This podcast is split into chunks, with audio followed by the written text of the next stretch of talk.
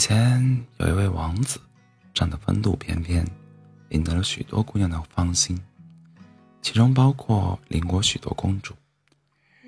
可王子呢，看不上这些弱不禁风的像金雀一样的姑娘，他立志一定要找到一位像向日葵一般的姑娘做王妃。于是他不顾国王的反对，一个人执意出远门寻找意中人去了。可是大概王子出门忘记看黄历了，出师不利，才走了一段路就被一伙劫匪给绑架了。王子被劫匪关在林间的小屋里，虽没有自由，却也是好吃好喝的伺候着。王子十分庆幸劫匪的目的是谋财而不是害命，他想等他的父亲送钱过来就可以放了他了吧。于是王子一直等着，可整整两天过去了，劫匪劫匪根本没有放人的打算。王子待不住了，他决定冒险逃跑，所以他趁劫匪来送餐的时候将人打晕，悄悄跑了出去。林子里一位姑娘正和一个男人激烈地讨论着什么。你快说，究竟怎么办？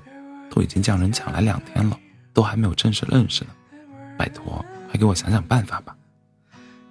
哎呀，你要我去绑人还行，这牵红线可不是我的专业，您还是饶了我吧。这边商量的热火朝天的同时，王子已经猫着腰过来，他听不清楚两个人在说什么，只是依稀听到拜托、饶了我等词语，再加上眼前柔弱少女和壮汉的组合，王子瞬间脑补了一整部强抢良家妇女的大戏，见死不救可不是一个王子的风范。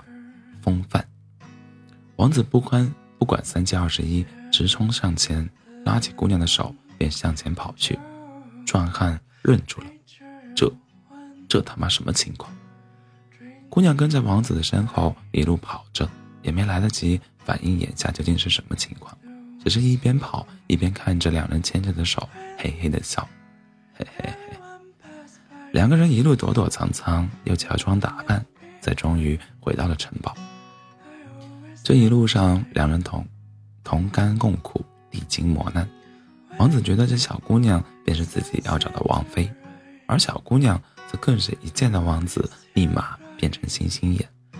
两人很快就准备结婚了，全国上上下下所有的百姓都来祝贺王子祝贺王子大婚。就在热闹之际，突然有卫兵来报，城外有一群身材魁梧的大汉正在走近，一个个凶神恶煞，绝非善类。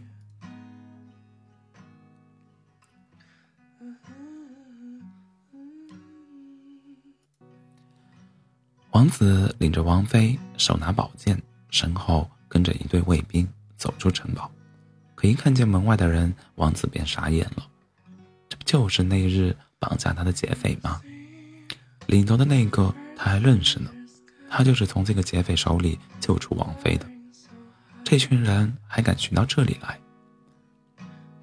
王子绷紧神经，正准备迎接一场恶战，可是这群劫匪却突然全部掏出扎着扎着彩带的礼盒。领头的劫匪高声地喊道：“兄弟们特地来特地前来祝贺大当家的新婚，喜提王妃之位。”身后的劫匪们高声齐呼，恭贺大当家新婚，百年好合，多子多福。王子扭头看向旁边一脸无辜的王妃，终于明白了，原来劫匪的目的既不是谋财，也不是害命，而是要劫色啊。